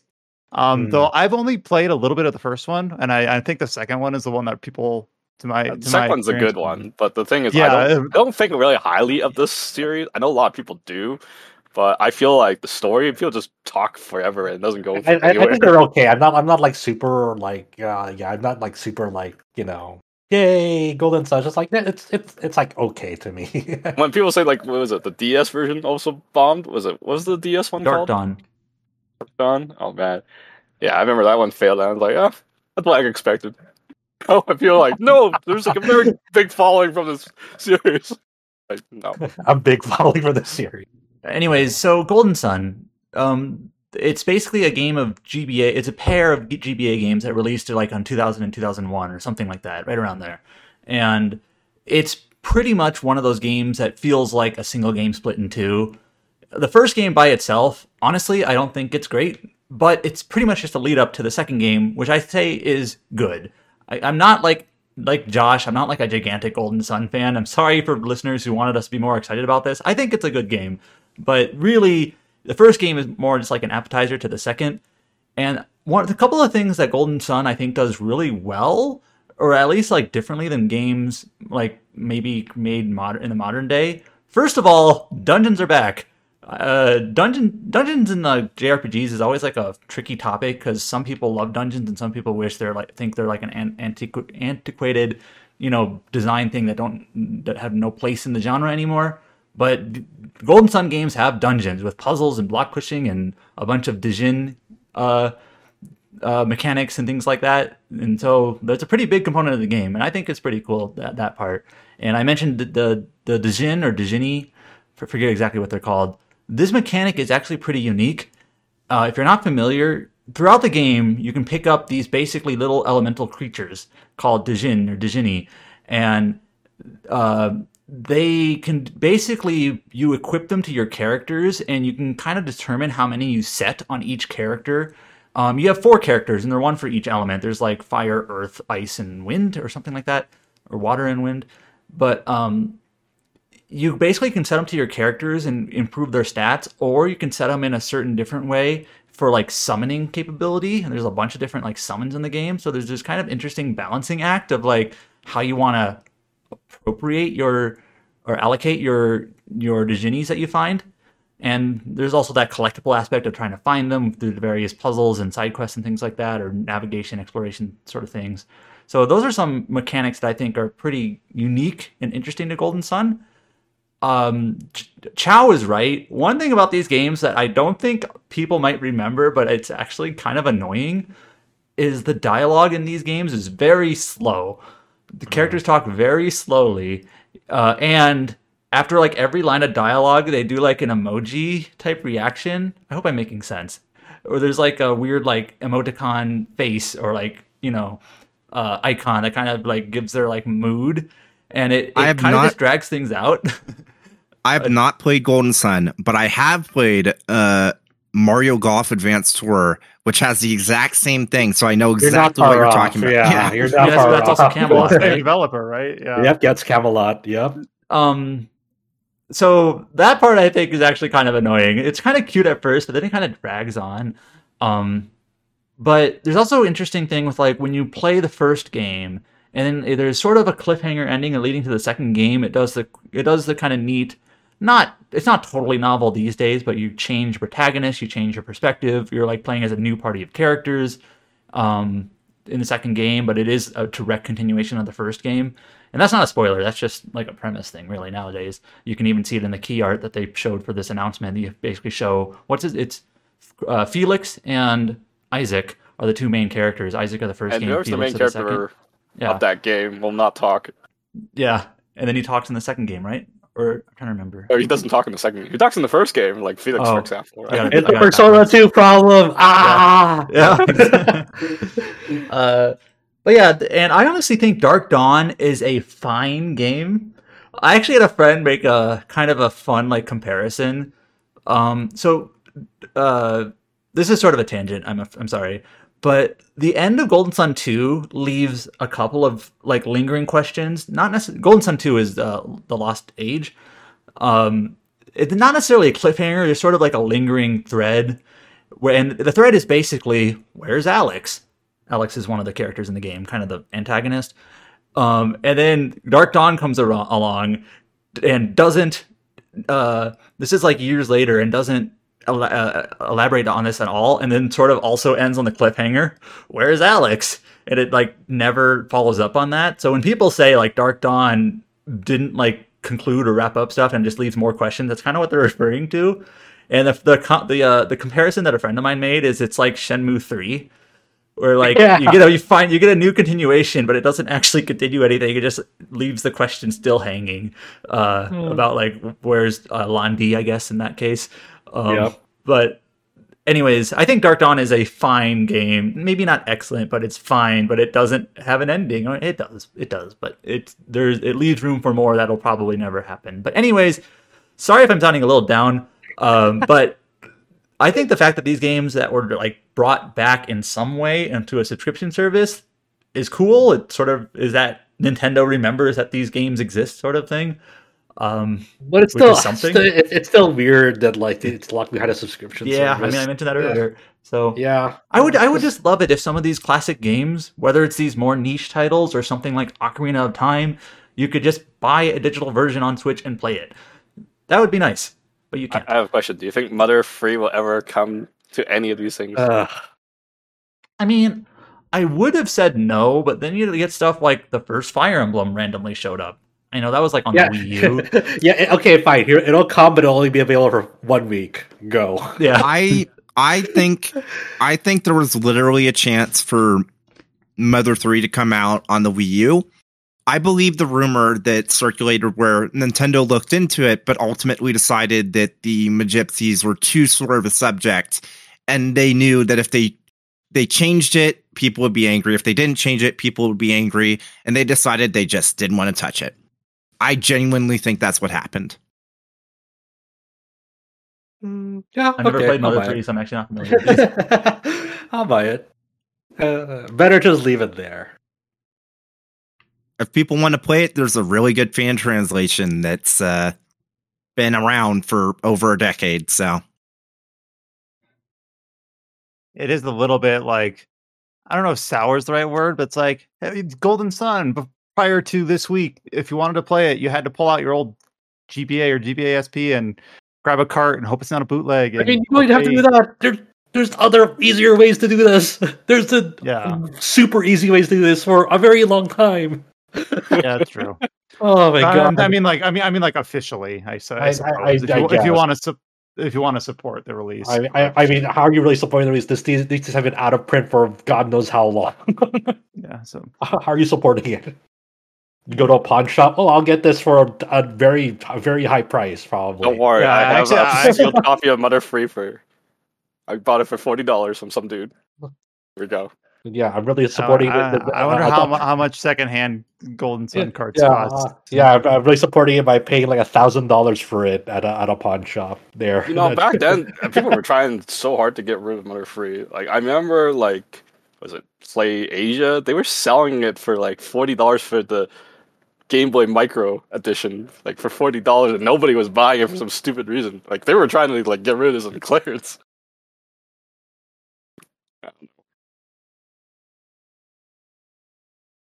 Well, with that, we'll move on to some trailers. So let's see here. Uh, out of all these trailers, I think the one that is maybe most interesting is we got a very maybe not because it was actually pretty short. A short new uh, trailer for the upcoming P- PC release of Horizon Forbidden West. So we kind of know that this is coming. It's slated for. Do we have a window for it slated I for? think it just said early this Early. year. Yeah. early this year. Um, and then this wasn't actually announced by by Sony, but it was uh, an Nvidia announcement that was tied to uh, CES, which just happened or is going on potentially still right now. Uh, just a um, an Nvidia GeForce DLSS three whatever showcase for the upcoming Horizon Forbidden West, and it's only like forty seconds of basically technically a technically focused trailer. But kind of also just a reminder like oh yeah horizon forbidden west I didn't release on pc yet. Horizon uh, zero dawn when it did release for pc kind of released in not the greatest shape uh, but that was when who ported that one? Virtuos? Was that it? Well, the Uh, new one is Guerrilla uh, Games- says, which was bought by Sony Yeah, because- meantime, yeah that's that's kind of, you teed up basically kind of what i was getting to is that horizon zero dawn was that that was sony's first pc project right Yeah, it was either And the first was- or one of Yeah. the first. Yeah. I I will Is- say that it's it's funny how like it it's not incorrect to say that like the original Horizon uh, Zero Dawn port had a bit had a bit of a messy start, but I feel like compared to a lot of PC ports these days, it's actually one of the better ones at launch. Well, Bryan remember I- mentioned I before that his that one. experience was actually not too bad. Yeah, but um, it was it wasn't great, and since then, I think Sony has been kind of up and down with their PC ports. Uh, Seems the like one it that was on who real bad it. was Last of Us. I remember was real interesting. Was that some like things Iron that came out of Galaxy? that. I don't No, remember. uh, Last of Us, um, it was uh, Naughty Dog themselves. They wanted to do it themselves. Oh. And since they didn't have any PC porting experience because they're an internal Sony uh, Sony studio, there were some issues with regards to like uh, memory allocation and uh, like one thing I think at launch people re- noticed is that instead of having like a sep like the memory system was retooled to better work on a PC where you have VRAM and system memory separate. Instead, it basically tried to have like uh every like the same data in both video memory and system memory at the same time because like the PS5 is like a unified memory system. So it, it, it was just a mess. And then there was issues with, with like texture quality and like uh VRAM requirements for textures and a lot of that's been fixed now. Now it's actually decent enough. But at launch it was definitely uh ooh, this is this is a bit of a mess. yeah, Virtuos did Zero Dawn, and then uh, last year or a little over a year ago, Sony acquired Nixxes as a specific like studio for PC porting, and then they're the ones doing uh, Forbidden West. And Nixxes So- has been doing pretty good PC ports for a long time now. I remember back in like the Eidos before they were a Sony studio, they did a bunch of Oh, Eidos. Tomb ports. Raider 2013, yeah. Yeah, and the, and, I mean, I'm not going to say all their ports are excellent. I'm sure they've had a few issues here and there, but overall, just in general, pretty good. So, and I think did they do the Spider-Man PC port? I think the first one. I think they might have. That that sounds right. That sounds right. Eh, let me let me double check really quick though cuz I'm I checking right now. Yes, There's also did. a Ra- there there was also a Ratchet and Clank Rift in Time PC. Oh, Yeah, they're doing that Rift one, too. Apart. Yeah, they they did do that one. I do know Ratchet and Clank had some issues with regards to its like uh okay, Nixxes did do Spider-Man remastered on PC.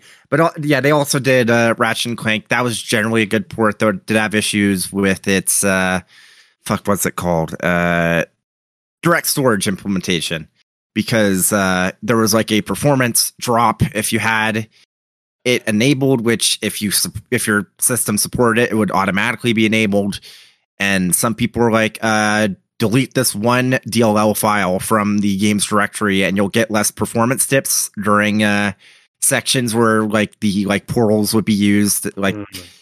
so it was a bit of a mess there i think it's better now and it was like the first pc game to use direct storage with the gpu decompression so it makes sense there would be some teething issues but yeah Anyways, the game itself, I think I'm the only one who's played it. Um, it's fine. It's good enough. I don't think these Horizon games they're not groundbreaking. They're not stellar. They kind of feel like a Ubisoft game with a better combat system. Because I do think the ranged kind of trap based combat in Horizon is a high point. It's something that it does do a little bit differently than a lot of uh, open world AAA exploration action RPGs. Um, and this game does make a few changes from the original that are a little bit weird. I remember one person made a kind of a weird kind of complaint, like is Ma- or is a is Horizon uh, Forbidden West trying to be like Mass Effect because there's a little bit more emphasis on like companions, but it's kind of weirdly implemented because the game doesn't have like a party. They just you just kind of collect companions, sort of. It's kind of like loosely attached to the game itself. Um, I remember playing the Burning Shores expansion, which th- that expansion was PS5 only, where the whole game itself was cross gen, PlayStation 4 and PlayStation 5. And I remember playing that expansion, and it's basically the uh, it's basically like Guerrilla Games flexing. It looks really nice, like in terms of just pure visual fidelity. It looks really really good on PS5. So I'm kind of curious, like what can they do with the PC version of this uh, game? It might look outstanding. Bryan, do you think you're going to be playing this since you played the first one on PC? Uh, I, Maybe, I like, want to play it eventually? eventually Yeah. because now I kind of have that investment now where it's like, oh, I can't leave the second one undone because my brain is rotted. But uh, I did. It all depends on when it releases. Like, if it's going to release in March, I'll be like, nope, or April, nope, May, sure. Like sort February, sort of yes. You're right. March 22nd. Uh, Oh God. there you go. He's gonna ignore every big release to play Forbidden. Oh, oh no! But what about Princess Peach Showtime? That's Oh, true. that's already out, isn't it? No. No, that comes out on the same day as Dragon's Dogma 2 and Rise of the Ronin. Oh, easiest skip ever. and uh, the Yay, Legend of what the fuck? Legacy. That's gonna Yeah. probably sell better than both of those games. Have you seen how many copies Luigi's Mansion 3 sold? That's true. Yep, that'll be coming out uh, later this year, and Nvidia is flexing on it. So hopefully, just for everyone's like egg on their face or lack thereof, that it releases in a slightly better state. Get your From the first game 40, 70, or 80 supers ready or whatever. Yeah. Are you going to get a 40 whatever super, Ryan? Uh, he has a depends. 4090, so he's probably set. Yeah, it has a okay. 4090. There's Okay. no reason there's no reason like I think Yeah, yeah. We have a couple other trailers and announcements. Here's a game that I'm not well familiar with. Maybe someone here can can carry me as I fumble through this. But we've got an announcement of another Yan Wan Sword game. Yan Wan Sword Or Gate of the Xuan Firmament. Yuan, I think is how it's Yeah, pronounced. Chow, help me. Help me out here, Chow. Adam, Uh, right. Xuan, there you go. Sh- Xuan Yuan Sword Gate of the Firmament has been announced for PS5, and then Xuan Yuan Sword 7 has been uh, the Switch release of that game has been updated. So this came as part of an East Asia Soft showcase that uh, showed uh, both of these games uh, in a little 10 minute, 12 minute little video stream. That's I just about as find it much as I funny that uh, was it the screenshots in our page? They're all talking in Japanese. Oh, I just saw that. Okay, yeah. you know, we're advertising a Chinese game, but the screenshots are all in in Japanese. I, I, I mean, it's it's not it's not it's not the uh, weirdest thing in the world. Like you know, some Chinese mobile games they don't have Chinese voice acting; they have Japanese voice acting in them. Hey, People realize that Genshin is Chinese and not Japanese. Yeah. Mhm. yeah. And here, Adam, we got another trailer for a game that you were kind of looking forward to. We talked last week about how certain publishers, for better or for worse, depending on the game, end up like releasing so many trailers, and in depending on your point of view, it can either be seen as smart or obnoxious, just depending on multiple factors. Maybe those are the. We've been thing. getting maybe we've been getting a slew of trailers for this game, Banishers: Ghosts of New Eden, which was moved from a crazy stacked time last year to a crazy stacked time this year. Uh, coming out in February, and we got yet another trailer for it.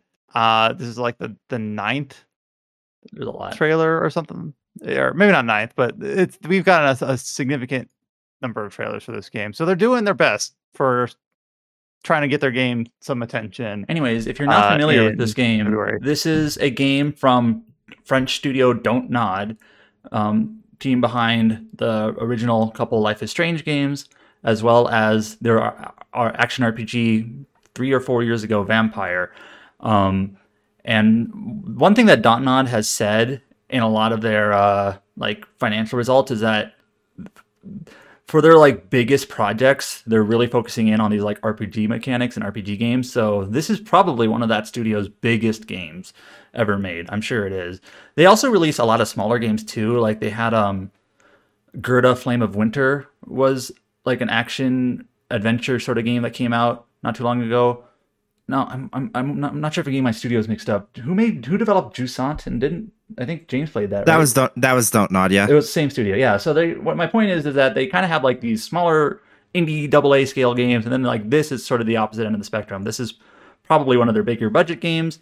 I played Vampyr last year, kind of in preparation for this.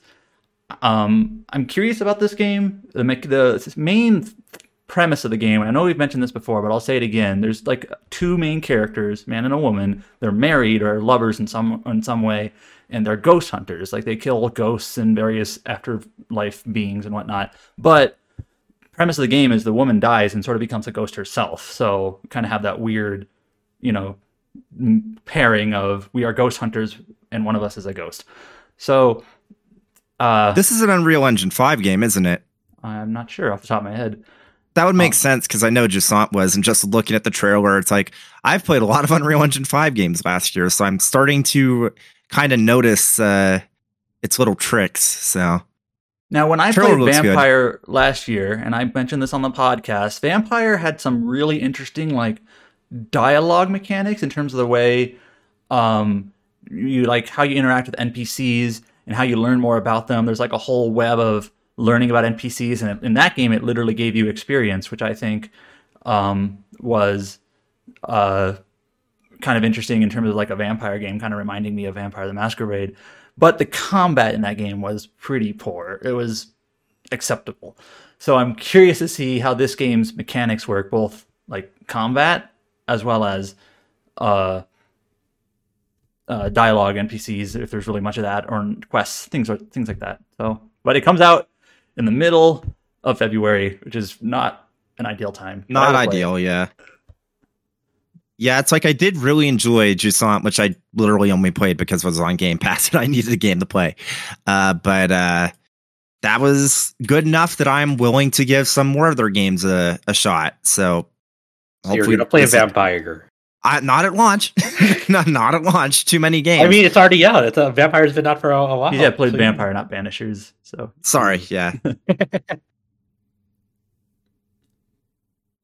that's yeah coming out. That's coming out in February. Coming out in March, we have um, uh, Vanillaware and Atlus's new game, Unicorn Overlord, and we kind of had I don't know what you call it, like a like a newsletter uh, update for this game, uh, detailing characters and some gameplay features. Uh, was it right before the holiday break? It was I guess it was there. like November. Yeah, yeah it was, yeah, it was around December-ish. Yeah. And then they released a trailer now called Unicorn Overlord Commander's Guidance Exploration Tips. So it seems like this is going to be, my guess is like the first of a series of yeah. kind of like gameplay focused snippet videos. Uh, so this first one uh, is about three minutes long and it talks about like overworld exploration, finding settlements that need help, how quests are involved. You get a lot of look at like the UI here, which I always like to see. Not only like the art that Vanillaware is known for and the dialogue and the portraits, but like how the quest menus will show up, main quest, side quest, liberation. You like seeing what the player will actually see when they're playing the video game. Yeah, how the game actually yeah, works. Crazy.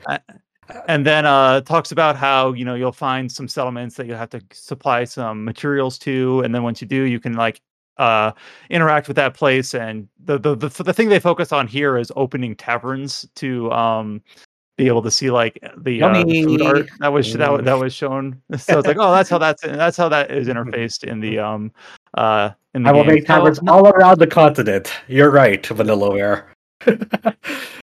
um, yeah, so not, I, they, they, not... they, actually released a second trailer for this game. That's uh, actually what I thought was pretty cool, but it's only for people who's getting the collector's edition. They showed like a like a really nice like video tutorial with like a nice infographic of like exactly how the Unicorn Overlord uh, tabletop card game that's in the collector's edition is played. Um, it's it's actually a, it's actually a pretty nice video for like people who are interested in like maybe thinking about getting the collector's edition who are, who are really into like you know tabletop card games. So that they give a really nice video tutorial up on the Atlus YouTube uh, about There's that. also a trailer for a 16-bit soundtrack. Yeah, that's really good. hmm They give the, they give soundtrack samples for the 16-bit album coming with it in the collectors. I, I think this is actually like my second like most hyped game of this year, more than Relink and and stuff. It's just It's I'm, re- it, it seems really cool. You know, I'm, I'm there looking so you. forward to it. Yeah, it's uh, I'm I'm excited. I- What's your first, Joe? Uh, I'm curious. Joe, what's Yeah. your first most hyped game? If if Seven it's the second- Rebirth. Uh, no, that's a good one. That makes sense. Yeah. The rest of the headlines here are some like release dates and sales updates. Uh, Fuga Melodies of Steel has, has sold the series, so the first and second game, uh, 400,000 downloaded copies between one and two. In addition, we have a new available demo for Fuga Melodies of Steel 2 where you can play uh, chapter 1, 2, and uh, it says up to chapter 3. Uh, I, I believe this is available on all the game's platforms. Um, so good to know that the game that the game has been seeing some success, even though the fact that they're pairing the first and second game together is kind of obscuring how well the second game might have done relative to the first. I don't know if Also- got any sales updates for only the first game to try to glean what the split might look like. Also, this is one of those things where both Fuga 1 and 2 have been on Game Pass and they're saying downloads. So we Ah. really don't know how much it sold since it's been on Game Pass. I wouldn't be shocked if ever since these games were added to Game Pass, if sales dropped off a cliff because it wasn't exactly selling super hot to begin with. And I remember, I remember right after the Game Pass deal was announced, that was when CyberConnect 2 said, yeah, the series is now profitable because it was in red before then.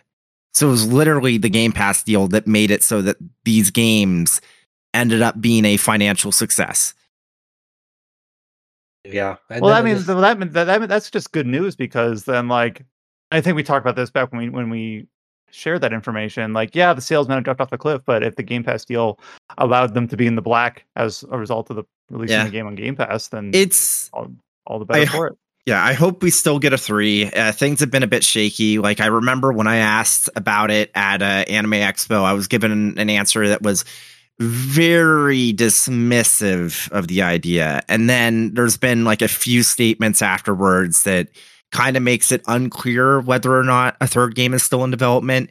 Like it seems like the president of CyberConnect 2 is all gung ho on on uh, making Fuga 3, which makes sense he is very openly a furry. not even not even an exaggeration. So it's like he's probably like pushing them to make a third one, which I mean, all power to him. But like, it I, does not seem like uh, some other folks in the company are super keen on the idea, which I guess would make sense if uh, the only reason that one and two were successful is if they got a Game Pass deal. So if they can't get the same for the third game, the chances are it's not going to be financially viable, I'd imagine. And alongside this news, the only other nugget is that there were um, some celebratory uh, illustrations made celebrating the 4,000 400,000 downloads. I'd like to see the other trilogy of Vengeance games before a third Fuga game. To be honest, Yeah, Cyber one thing I yeah, one thing I was told at Anime Expo is that is that uh, uh I know one of them was Cecile and then other one was Tokyo oh sorry, Tokyo, Ogre Gate. Gate. So, yeah, Tokyo Ogre Gate. Apparently, those two games are now in active development. So Yeah. it might be a case of Fuga 3 is coming, but they're focusing on the Ever 2 trilogy of Vengeance games first because they're different IPs. Like, obviously, Fuga 2, only people who played Fuga 1 should play that. And Fuga 3, you'd have to play the first two. Two entirely different games with different gameplay styles. There's more of a chance of those being successful. So it would make sense for them to focus on those first and give uh, Fuga 3 like a smaller team as they uh, work on the other stuff first. If I was in charge, that's what I would do. And it seems like that might be what they're doing.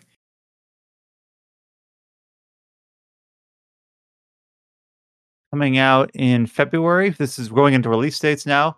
We're getting Wolong Fallen Dynasty Complete Edition as a digital release on PC, PlayStation 5, and Xbox. So this is kind of everything you would expect it to be throughout last year. Wolong got three DLC packs and a few collaborations. The Complete Edition will package in anything that was pre-ordered with the game, uh, the three DLC packs, the armors, uh, the Nioh 2, Naraka Blade Point, and Lies of P collaborations. The only thing that seems like is new, new to this, I think, Adam, is this thing they mentioned, the thousand mile journey. They call that new endgame content. Uh, I don't know what that is. The, the press release doesn't really go into detail, but basically an all-in-one gold edition for Wolong, which is pretty, I think, kind of expected at this point. Whenever there is, uh, yeah, like, it, so mhm. you know. You get your three DLCs once every three months, and then it all gets packaged together at the end. The, the only the, the only ever like weird thing it ever got was like the Lies of P collaboration. It's like, all right, sure, I Yeah, yeah, before the game released, right? yeah, yeah. It's like So- uh, I, I, I I feel like it's funny because like nowadays it definitely seems like Lies of P had a much bigger splash on the uh Souls like playing audience. Like hmm so yeah. And that was from a, like a like a newcomer to the block in terms of Yeah, developer. I'm pretty but- sure that collaboration came about just because the team at NeoWiz is just like, we like the we like the uh, Team Ninja games, so we want we, we contacted them, I guess, to do a collab. and now Neo is like, oh, you mean Team Ninja, those small timers, those chumps we collaborated with, with our God game. Exactly. I Exactly. have a god that. game. It's called Ninja Gaiden Sigma Black. I think it was. Uh, it's uh, you said Sigma, so it can't be a God game. Sorry. Yeah, no, no, no. You're a fake Ninja Gaiden fan, Chow. I'm Yeah. sorry. You've you've ex- you've exposed yourself. Yeah, I heard Sigma. It's like well, opinion discarded. No, I was thinking the OG Xbox version. I just forgot the okay, name, that, that's not don't Sigma. That's not Sigma. That's not yeah, Sigma. yeah, yeah. Uh, Do you mean the OG Xbox version Yeah, or Ninja Gaiden Black? The Yeah. Gaiden Black, the OG Yeah. one. Sigma's the PS3 version. Okay, I got mixed up because I haven't played. is it in is the long time. Sigma the, the baby version, the journalist Yes. version? It's like when they nerfed everything, and I, I it doesn't have like the original. Uh, what is it? Uh, Itagaki working on it, and I think he, he just owned that. It's not. It's not part It, of his. it, it's, it's just it just it just feels very weird, and also like the like the additions to it like to kind of feel watered down.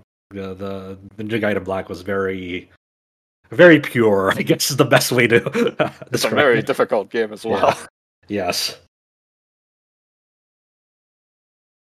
This is a combination of a release date announcement plus a fairly decent look at some gameplay for the upcoming Sandland. This is the Bond Bandai Namco joint with the uh, based on the Toriyama manga, and the release date for Sandland is coming on April 26th. Alongside the announcement of the release date, we got a trailer, and the trailer shows a fair bit of of gameplay, um, almost entirely like the vehicular movement and combat and it actually looks pretty neat like lots of uh, it just both like fidelity lots of moving parts lots of particle effects um just the speed of the mech seems pretty interesting. Uh, it shows a very small section of like on foot gameplay um but mostly vehicle gameplay and i don't know it just looks like a fun time i i don't know anything about sandland so i have no idea like what i'm looking at uh, in context but just just looks like a fun time and late april might actually be a decent release window for this Is it? May I don't know, what else it's is the same April? week as Eiyuden and Saga. Yeah, Oh, never mind. I thought Saga was early April. yeah. Uh, the only the only thing I'll say about this is they also revealed the collector's edition, and there's a figure that comes with it. They didn't understand the assignment. Nobody wants the the main character. They want the tank. Yeah. That is true. You're you're definitely right. No one cares about the fucking character standing on a rock. They want it. They want a fucking cool vehicle with it. Um, I th- I think I think that's kind of like gonna be the that's gonna be the make it or break it uh, of this game to me. To be uh like like I think I think ve- vehicular combat and variety is like I think the the standout feature of this game. Um, and I think This game is basically like anime Metal Max. If Metal Max Yeah. wasn't anime enough, or um yeah so hopefully it's cool like you know uh like they they need the, i forgot if they have a release date for that uh, sandland anime film whatever Didn't they already show it at like Comic Con, uh, like San they? Diego Comic Con? I'm pretty sure they did. i forgot i forgot if they got a home release yet maybe they already Yeah. showed it at, a, at an event but not, a home release yet um but yeah. So I don't know. It's I, I hopefully I get around to this game. I don't know. They if it if I don't, then I don't, man. You can't blame me. It's fucking Saga and Eiyuden on the, in the same week. So yeah, yeah. My my order of operations is literally Saga, Eiyuden, then maybe Sandland if there's something else that doesn't get announced for April. Unless, that's take unless people time. tell me it's like, oh no, Sandland is that, but we don't know. We don't know. I don't know. Hopefully, yeah. this is good. I want it to be. Fast forward like eight months from now, we're all gonna be like, I'll, that saga game was ha- disappointing, but Sandland though. Sandland was fucking I'll, game I'll, of the year. I'll have to consult with uh, my uh, my good friend Kai, who has a Sandland avatar, so he will definitely be mm. playing that game. So I should ask him, like in late April, is that game good? That's right. the last news announcement we have here is something that has was announced a couple years ago, but we didn't cover it on our site, and there weren't any updates in the last year. It is a remaster for a DS game called Wizman's World. I don't know if that released in English, uh, the DS version. The remaster is called Wizman's World Retry. It was announced by publisher City Connection back in 2022. Um, it doesn't look like there were any major updates throughout all of 2023 until now, where City Connection has announced that it'll be releasing uh, on console on May 30th for Japan, and then later in 2024 for both PC and Xbox. The PC version does mention that we'll have English subtitles on the Steam page. So that's likely that when it comes to Xbox and PC, that'll be a worldwide release. Uh, but the D that's just that's kind of putting two and two together. That's not been officially. It's all but confirmed to put it that way. And then uh, a trailer, just like in uh, for Sandland, a trailer alongside the release date announcement was provided as well. So hopefully I tee that up pretty well, even though I don't know much about this game. I don't know the, anything DS about original. Wizman. I don't know about anything about Jaleco or Wizman's World. All right, I'm gonna look up. I'm gonna look up. Did the DS game come out uh in in English? I don't know. How do you know anything about this? I do not know anything. I do know Jaleco make a bunch of like beat them up games for Super Nintendo. Hmm. Yeah, it's it's yeah, maybe this might be like one of the very few like complete blank spots we have. Uh, like, yeah, well, it, well, it looks like it's a DS game from 2010 that wasn't released in English, so I think uh, we ah. have a little bit of a leash there. So no, no, no, um, people are gonna be very mad. You're like, what? You don't know about Wizman's World? Bunch of normies. well, well, well, I'm glad. I'm glad Kite was able to. You know, he, he was he had a, a health scare in the last couple months, and he's kind of mm. back on the mend and was able to cover yeah. this for us. So I'm glad Kite was looking out for stuff like this because this is stuff that you know would fall into the radar otherwise. So we'll shout we'll shout him out here while we have the chance. I'm gonna send something in in voice chat. Have you ever seen this awesome NES game cover? Okay, so the Chow on Discord because it's an audio podcast. Chow. Uh, it, it's a Super Nintendo cover, and the title is "Hey Punk, Are You Tough Enough?" Um, is that the title? Mastered. Yeah, is this a real game, Chow? It is a real game. Uh, it's, a, it's from Jaleco. Mastered the moves uh, to master me. Oh, to master me? I'm like, what the fuck? Who names a game like this? Hey, Punk, are you tough enough? Uh, okay, I guess that's a, I guess that's a, a real game that came out on Super Nintendo. If any, if any there's any diehard Jaleco fans uh, listening, uh, let us know about your experience playing Jaleco games. Why does uh, it look like they uh, traced over some uh, concept art of Blanka? You're not wrong. You, you, so yeah, people would have to find the cover for this game because uh, yeah. And I guess in in Japan, this game is called Dead Dance, and then in US, it was called Tough Enough, spelled tough T U F F enough. Anyways, uh, yeah, ciao for this tangent. Wizman World Remaster is coming out in May in Japan for consoles. There you go. And that covers us for this podcast. So we did it. Did it? Let's see. Uh, obviously, we'll we will look forward to some other January releases later in the month. Uh, obviously, the big one being Like a Dragon Infinite Wealth. Looks like not next week, but the week after. Uh, that game will be out and released. So we'll look forward to that. What else is in I know we have a lot slated for early February. Well, What what the co- in what's upcoming January? this week? Like this upcoming week, is there any new releases? Yeah, coming I'm this pull- I'm Uh, Prince of pulling, uh, Persia: The Lost Crown. I will be playing that. Good one. I was pulling up Adam's list. Uh, Legend of Grimrock, Legend of Grimrock on Switch. Hell yeah. There you go.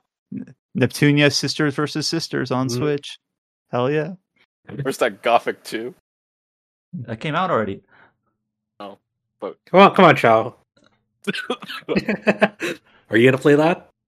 Uh, no. You mentioned it. What the fuck? Just like how Bryan's gonna mention Neptunia Sisters versus Sisters because he mentioned it. He's gonna be our diehard uh, Idea Factory expert. Someone has to be this I am. year. Okay. You are now. Publicly, publicly stated. stated. that was a question mark.